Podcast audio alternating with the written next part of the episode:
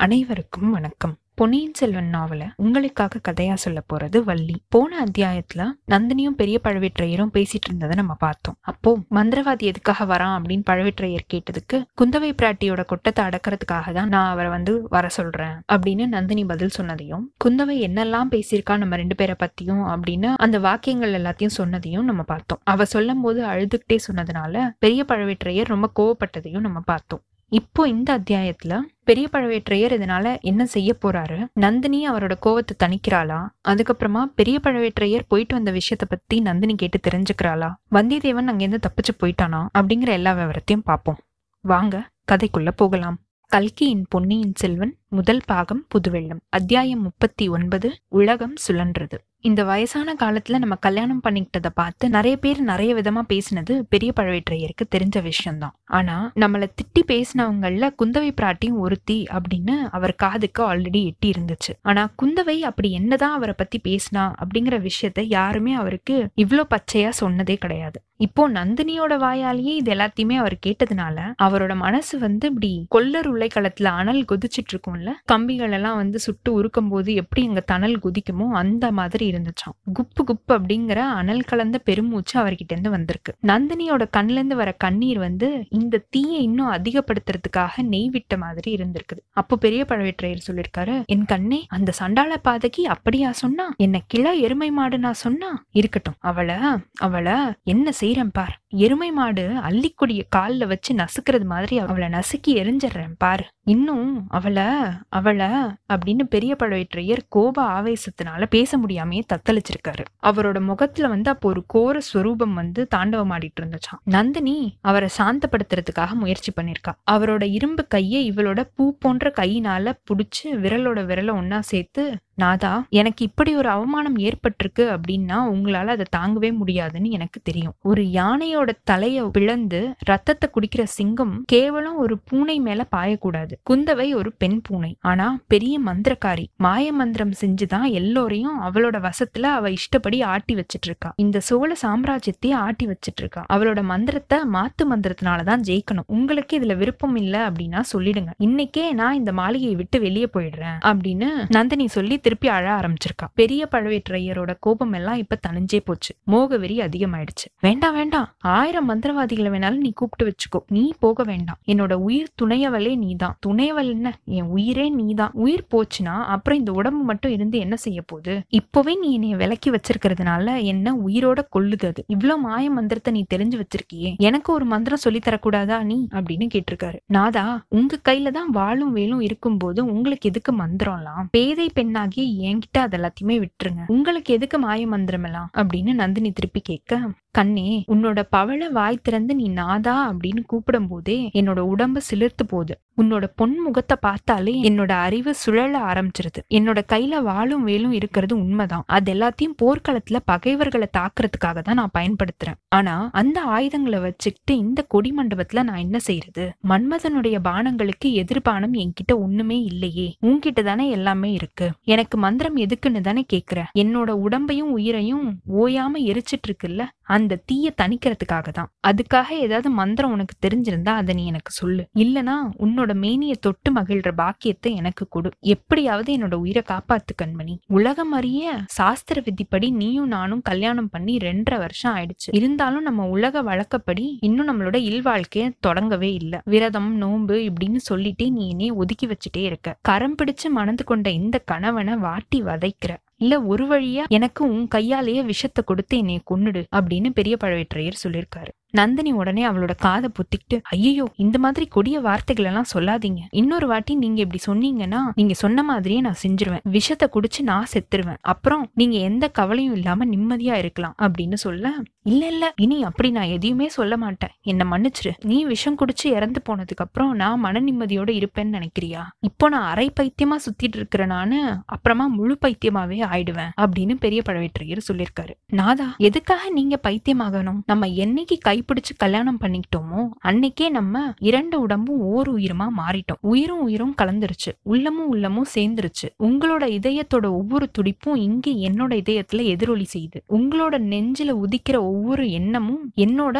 அக கண்ணாடியில தெரியுது. உங்களோட புருவம் நெறிஞ்சிச்சு அப்படின்னா என்னோட கண் கலங்குது. உங்களோட மீசை துடிச்சிச்சுன்னா என்னோட குடல் துடிக்குது. இப்படி நம்ம உயிருக்கு உயிரானதுக்கு அப்புறமா கேவலமா இந்த உடலை பத்தி என்ன சிந்தனை? மண்ணால ஆன உடம்பு இது. ஒரு நாள் எரிஞ்ச சாம்பலா மண்ணோட மண்ணா போக போகுது. அப்படின்னு நந்தினி சொல்லிட்டு இருக்கும் போதே பெரிய பழவேற்றையர் குறுக்க புகுந்து நிறுத்து நிறுத்து உன்னோட கொடுமையான வார்த்தைகளை கேட்டு என்னோட காது கொப்பளிக்குது அப்படின்னு பழவேற்றையர் அலறி இருக்காரு அதுக்கப்புறமா அவளை பேச விடாம இவரே திருப்பி பேசியிருக்காரு. மண்ணால ஆன உடம்பு நான் சொன்னேன் பொய் பொய் தேன் மனம் கமழ்ற உன்னோட வாயால அப்படி ஒரு பெரிய பொய்ய நீ சொல்லாத. உன்னோட உடம்ப மண்ணால செஞ்சதாவா சொன்ன ஒரு நாளும் இல்ல. இந்த உலகத்துல எத்தனையோ பெண்கள் இருக்காங்க. அவங்க எல்லாரையும் பிரம்மா வந்து மண்ணாலையும் செஞ்சிருக்கலாம் கல்லாலையும் செஞ்சிருக்கலாம். ஏன் கறியையும் சாம்பலையும் கலந்து கூட செஞ்சிருக்கலாம். ஆனா உன்னோட உடம்ப பிரம்மா எப்படி செஞ்சான் தெரியுமா? தேவலோகத்துல இருக்கிற மந்தார மரங்கள்ல இருந்து உதிர்ந்த மலர்களை சேகரிச்சு தமிழகத்துக்கு வந்து செந்தாமரை மலர்களை பறிச்சு அதையும் சேர்த்து இந்த சேர்த்த மலர்கள் எல்லாத்தையுமே தேவலோகத்துல இருக்கிற தேவ அமிர்தம் வைக்கிற தங்க கலசத்துல போட்டு அமுதமும் மலர்களும் ஊறி ரெண்டும் ஒன்னா சேர்ந்து கலந்து குழம்பானதுக்கு அப்புறமா அதை எடுத்திருக்கான். அந்த குழம்புல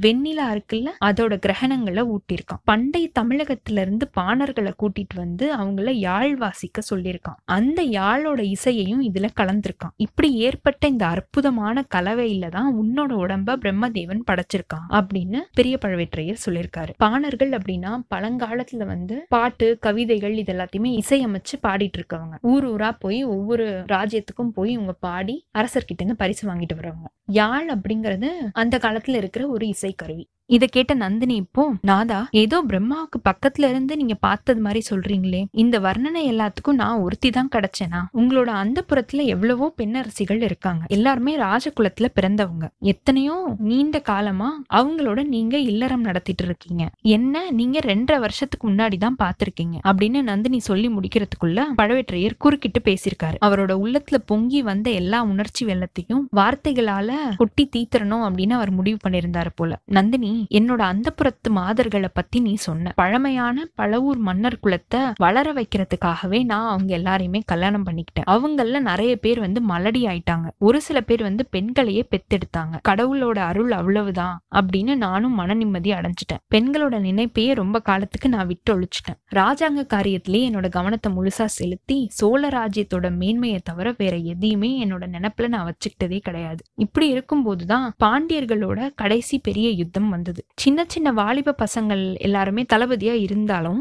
என்னால வந்து பின்னாடி நின்னு யுத்தத்தை வேடிக்கை பார்க்க முடியல. அதனால நானே போர்க்களத்துக்கு போய் சண்டை போடுறதுன்னு முடிவு பண்ணிட்டேன். நான் போர்க்களத்துக்கு போகாம இருந்திருந்தா இந்த மாபெரும் வெற்றி நம்மளுக்கு கிடைச்சிருக்காது. பாண்டியரோட படைய அடியோட நாசம் செஞ்சுட்டு மதுரையில வெற்றி கொடிய நாட்டினதுக்கு அப்புறம் நான் கொங்கு நாடு போயிட்டேன். அங்கேருந்து காவிரி கரையோரமா திரும்பி வந்துட்டு இருந்தேன். வர வழியில ஒரு பெரிய அடர்ந்த காட்டுக்கு நடுவுல தான் நான் உன்னை பார்த்தேன். முதல்ல நீ அங்க நிக்கிறதையே என்னால நம்பவே முடியல. கண்ணை மூடி திறந்து பார்த்தேன். அப்பையும் நீ அங்க நின்னுட்டு இருந்த. நீ வனதேவதையா இருக்கணும். ஒருவேளை நம்ம கிட்டக்க போனோன்னு நீ மறைஞ்சிருவ அப்படின்னு நினைச்சிட்டு கிட்டக்க வந்துட்டு இருந்தேன். உன்கிட்ட வந்ததுக்கு அப்புறமும் நீ அங்கேருந்து மறைஞ்சு போகல. புராண கதைகள்ல நம்ம கேட்டிருந்த மாதிரி சொர்க்கத்துல இருந்து சாபம் வாங்கிட்டு பூமிக்கு வந்த தேவ கன்னிகை இல்லனா கந்தர்வ பெண்ணா இருக்கணும். உனக்கு மனிதனோட பாஷை தெரியாதுன்னு நினைச்சுக்கிட்டு உன்கிட்ட பெண்ணே நீ யார் அப்படின்னு கேட்டேன். நீ நல்ல தமிழ் மொழியில மறுமொழி சொன்ன. நான் ஒரு அநாத பெண் உங்ககிட்ட அடைக்கலம் புகுந்திருக்கேன். என்ன காப்பாத்துங்க அப்படின்னு சொன்னேன் உன்னை பல்லக்கில ஏத்தி கூட்டிகிட்டு வந்தபோது என்னோட மனசுல எண்ணாத எண்ணம் எல்லாம் ஓடுச்சு. உன்னை எங்கேயோ எப்பயோ நான் முன்னாடி முன்னாடியே பார்த்திருந்தது மாதிரி எனக்கு தோணுச்சு. ஆனா நினைச்சு நினைச்சு பார்த்தாலும் உன்னை எங்க பார்த்தேன்னு எனக்கு தெரியவே இல்லை. திடீர்னு என் மனசுல இருந்த மாயத்திரை விலகி உண்மை தெளிவா தெரிஞ்சது. உன்னை நான் இந்த ஜென்மத்துல பார்க்கல. ஆனா இதுக்கு முன்னாடி பல ஜென்மங்கள்ல நான் உன்னை பார்த்திருக்கேன் அப்படின்னு எனக்கு தெரிய வந்துச்சு. அந்த பூர்வ ஜென்ம நினைவுகள் எல்லாமே என்னோட மனசுல அலையலையா மோதி வந்துச்சு. நீ அகலிகையா இருந்து இந்த உலகத்துல பிறந்த. அப்போ நான் தேவேந்திரனா இருந்தேன். சொர்க்கலோக ஆட்சியை துறந்து ரிஷியோட சாபத்துக்கு துணிஞ்சு நான் உன்னை தேடி வந்தேன். அப்புறமா ஒரு ஜென்மத்துல நான் சந்தனு மகாராஜாவா பிறந்தேன். கங்கை கரையோட வேட்டையாடிட்டு போகும்போது நான் உன்னை பார்த்தேன். பூலோக பெண் மாதிரி உருவெடுத்த கங்கையா நீ இருந்த. உன்னை நான் காதலிச்சேன். அப்புறம் ஒரு காலத்துல காவிரி பூம்பட்டினத்துல நான் கோவலனா பிறந்திருந்தேன். நீ கண்ணகியா அவதரிச்சிருந்த. என்னோட அறிவை ஒரு மாயத்திரை மறைச்சிருந்ததுனால நான் கொஞ்ச காலம் உன்னை மறந்திருந்தேன். அதுக்கப்புறமா அந்த மாயத்திரை விலகினதுக்கு அப்புறம் உன்னோட அருமையை நான் தெரிஞ்சுக்கிட்டேன். மதுரை நகருக்கு உன்னை கூட்டிட்டு போனேன். வழியில ஒரு பிராமணர் வீட்டுல உன்னை தங்க வச்சுட்டு சிலம்ப விற்கிறதுக்காக நான் மதுரைக்குள்ளே போனேன். வஞ்சக சூழ்ச்சியினால நான் என்னோட உயிரை இழந்துட்டேன். அதுக்கு பழிக்கு பழி வாங்குறதுக்கு தான் இந்த பிறவியில மதுரை பாண்டியனோட குலத்தை நாசம் செஞ்சுட்டு திரும்பி வரும்போது உன்னை நான் பார்த்தேன். பல நூறு வருஷங்களுக்கு முன்னாடி பிரிஞ்ச கண்ணகி நீ தான் அப்படின்னு தெரிஞ்சுக்கிட்டேன். இப்படின்னு பழவேற்றையர் முற்பிறவி கதைகள் எல்லாத்தையுமே சொல்லிட்டு வந்தபோது நந்தினி அவரோட முகத்தை பார்க்காம வேறு பக்கம் திரும்பி பார்த்துட்டு இருந்தான் அதனால அவளோட முகத்துல என்னென்ன மாறுதல்கள்லாம் ஏற்படுது என்னென்ன பாவங்கள்லாம் ஏற்படுது அப்படிங்கிற எல்லாத்தையும் பழவேற்றையரால பார்க்க முடியல. ஒருவேளை அவர் பார்த்திருந்தாரு அப்படின்னா அவர் திருப்பி தொடர்ந்து பேசியிருப்பாரா அப்படிங்கிறது சந்தேகம் தான் ஏன்னா அவளோட முகத்துல அவ்வளவு கொடூரமான மாறுதல்கள்லாம் ஏற்பட்டுட்டு இருந்தது. பெரிய பழவேற்றையர் மூச்சு விடுறதுக்காக கொஞ்சம் நிறுத்தின சமயத்துல தான் நந்தினி அவரை திரும்பி பார்த்து நாதா நீங்க சொன்ன உதாரணங்கள் எல்லாமே வந்து சரியா இல்ல. எல்லாமே கொஞ்சம் அபசகுணமாவே இருக்கு. வேணும்னா நீங்க மன்மதன் அப்படின்னும் என்ன ரதி அப்படின்னும் சொல்லுங்க. அப்படின்னு அவளோட முகத்துல இருந்த பழைய மாறுதல்கள் எல்லாத்தையுமே மறைச்சிட்டு நல்லா சிரிப்போட இதை சொல்லியிருக்கா. பெரிய பழவேற்றையரோட முகம் அப்போ ரொம்ப மகிழ்ச்சியாலையும் பெருமையாலையும் சந்தோஷமா இருந்திருக்கு. எவ்வளவு அவலட்சணமான மனுஷனா இருந்தாலும் தான் காதலிக்கிற பொண்ணோட வாயால மன்மதன் அப்படின்னு சொன்னா அவனால குதூகூலப்படாம இருக்க முடியுமா? இருந்தாலும் தற்பெருமையே அவருக்கு பிடிக்காத மாதிரி அவர் பேசியிருக்காரு. கண்மணி உன்ன ரதி அப்படின்னு சொல்றது ரொம்பவே பொருத்தமானதுதான். ஆனா என்ன மன்மதன்னு சொல்றது பொருந்துமா? உன்னோட அன்போட மிகுதியினால நீ அப்படி சொல்லிருக்க அப்படின்னு அவர் தன்னடக்கத்தோட சொல்ல நாதா என்னோட கண்களுக்கு நீங்க தான் மன்மதன். ஆண் பிள்ளைகளுக்கு வீரம் தான் அழகு. உங்களை போன்ற வீராதி வீரர் இந்த தென்னாட்டுல யாருமே இல்ல அப்படிங்கிறது இந்த உலகமே சொல்லுமே. அடுத்தபடியா ஆண்களுக்கு அழகு தருவது என்னன்னா அபலை பெண்கள் கிட்ட இரக்கம் காட்டுறதுதான் உங்ககிட்ட இரக்கம் இருக்கு அப்படிங்கிறதுக்கு நானே அத்தாட்சி தான். எந்த ஊரு என்ன பேரு அப்படின்னு தெரியாத இந்த ஏழை அனாத பெண்ணை நீங்க கூட்டிட்டு வந்து அடைக்கலம் கொடுத்துருக்கீங்க. இணையில்லாத அன்பையும் ஆதரவையும் என் மேல பொழியறீங்க. அப்படிப்பட்ட உங்களை நான் ரொம்ப காலம் காத்திருக்க வைக்க மாட்டேன். என்னுடைய விரதமும் நோன்பும் முடிகிற காலம் வந்துருச்சு அப்படின்னு சொல்லியிருக்கா. கண்மணி என்ன விரதம் என்ன நோன்பு அப்படின்னாவது வெளிப்படையா சொல்ல. எவ்வளவு சீக்கிரம் அதை என்னால முடிக்க முடியுமோ நான் அதை அவ்வளவு சீக்கிரம் முடிக்கிறதுக்கு முயற்சி பண்றேனே அப்படின்னு பழவூர் அரசர் சொல்ல தன்னை விட பெரிய மன்மதன் இந்த உலகத்துல வேற யாருமே இல்ல அப்படின்னு நினைச்சிட்டு இருக்கிற சுந்தர சோழரோட சந்ததிகள் இந்த தஞ்சை சிம்மாசனத்துல ஏறக்கூடாது. தற்பெருமை கொண்ட அந்த குந்தவையோட கர்வம் ஒடுங்கணும் இப்படின்னு நந்தினி ஆவேசமா சொல்ல நந்தினி அந்த இரண்டு காரியங்களும் முடிஞ்சிருச்சுனே நீ நினைச்சுக்கலாம். ஆதித்தனுக்கும் அருள்மொழிவர்மனுக்கும் பட்டம் கிடையாது. மதுராந்தகனுக்கு தான் பட்டம் அப்படின்னு இந்த ராஜ்யத்துல இருக்கிற எல்லா தலைவர்களுமே சம்மதம் சொல்லிட்டாங்க. அப்படின்னு அவர் சொல்லிட்டு இருக்கும்போதே எல்லாரும் சம்மதம் சொல்லிட்டாங்களா? உண்மைதானா? அப்படின்னு நந்தினி அழுத்தமா கேட்க ரெண்டு மூணு பேரை தவிர மீதி எல்லாமே சம்மதம் சொல்லிட்டாங்க. கொடும்பாலூரானும் மலையம்மானும் பார்த்திபேந்திரனும் நம்மளோட என்னைக்குமே சேர மாட்டாங்க. அவங்கள பத்தி கவலையும் பட தேவையில்லை அப்படின்னு பெரிய பழவேற்றைய சொல்லும்போது இருந்தாலும் நம்மளோட காரியம் முடிகிற வரைக்கும் நம்ம ரொம்ப ஜாக்கிரதையா தானே இருக்கணும்? அப்படின்னு நந்தினி கேட்க அதுல சந்தேகம் உனக்கு தேவையில்லை. எல்லா வித எச்சரிக்கையும் நான் செஞ்சுட்டு தான் வரேன். மத்தவங்களோட முட்டாள்தனத்தினால ஏதாவது தப்பு நடந்தாதான் நடந்தது. இன்னைக்கு கூட அப்படி ஒரு தப்பு ஒண்ணு நடந்திருக்கு. காஞ்சியில இருந்து வந்த ஒரு வாலிபன் காலாந்தகனை ஏமாத்திட்டு சக்கரவர்த்தி கிட்ட போய் ஒரு ஓலையை கொடுத்துருக்கான் அப்படின்னு பெரிய பழவேற்றைய சொல்லிட்டு இருக்கும்போது ஆ உங்களோட தம்பிய பத்தி நீங்க ஓயாம புகழ்ந்து பேசிக்கிட்டே இருப்பீங்களே அவருக்கு சாமர்த்தியம் பத்தாது அப்படின்னு நான் உங்களுக்கு எத்தனை தடவை சொல்லியிருக்கேன் அப்படின்னு நந்தினி கேட்க இந்த விஷயத்துல கொஞ்சம் அவன் அசட்டுத்தனமா தான் இருந்துட்டான். ஏதோ நம்மளோட அரண்மனை முத்திரை மோதிரத்தை அந்த பையன் காட்டினதா அவன் சொல்றான் அப்படின்னு பெரிய பழவேற்றையர் சொல்லியிருக்காரு. ஏமாந்து போனவங்க இப்படிதான் ஏதாவது காரணம் சொல்லிக்கிட்டே இருப்பாங்க. ஏமாத்திட்டு போன அந்த வாலிபனை பிடிக்கிறதுக்கு எந்த முயற்சியும் செய்யலையா என்ன? முயற்சி செய்யாம என்ன? கோட்டைக்கு உள்ளேயும் வெளியேயும் வேட்டை ஆரம்பமாயிடுச்சுதான். எப்படியும் பிடிச்சிருவாங்க. இதனால எல்லாம் நம்மளோட காரியத்துக்கு எந்த பங்கமும் வந்துராது. சக்கரவர்த்தி காலமானதுக்கு அப்புறம் மதுராந்தகன் சிம்மாசனத்துல ஏறுறது நிச்சயம்தான் அப்படின்னு பெரிய பழவேற்றையில் சொல்லியிருக்காரு நாதா என்னுடைய விரதம் என்ன? அப்படின்னு உங்களுக்கு சொல்ல வேண்டிய நேரம் இப்ப நெருங்கி வந்துருச்சு. கண்ணே அதை சொல்லு அப்படின்னு தானே நானும் கேட்டுட்டு இருக்கேன். மதுராந்தகன் அந்த அசட்டு பிள்ளை பெண் அப்படின்ற பெயரை கேட்டாலே பல்ல இழிக்கிறவன். அவன் பட்டத்துக்கு வரதுனால என்னுடைய விரதம் நிறைவேறாது அப்படின்னு நந்தினி சொல்லும்போது வேற எதனால நிறைவேற போது உன்னோட விருப்பம் என்னன்னு சொல்லு. நிறைவேற்றி வைக்க நான் இருக்கேன். அரசே என்னோட சின்ன வயசுல ஒரு பிரபல ஜோசியன் என்னோட ஜாதகத்தை பார்த்திருக்கான். பதினெட்டு வயசு வரைக்கும் நான் பல பல இன்னல்களை சந்திக்க நேரும் அப்படின்னு சொன்னான். சரி வேற என்ன சொன்னான்? பதினெட்டு வயசுக்கு அப்புறமா என்னோட தசை மாறுமா. இணையில்லாத உன்னத பதவியை நான் அடைவேன் அப்படின்னு சொன்னான். சொன்னான். அவன் சொன்னது உண்மைதானே?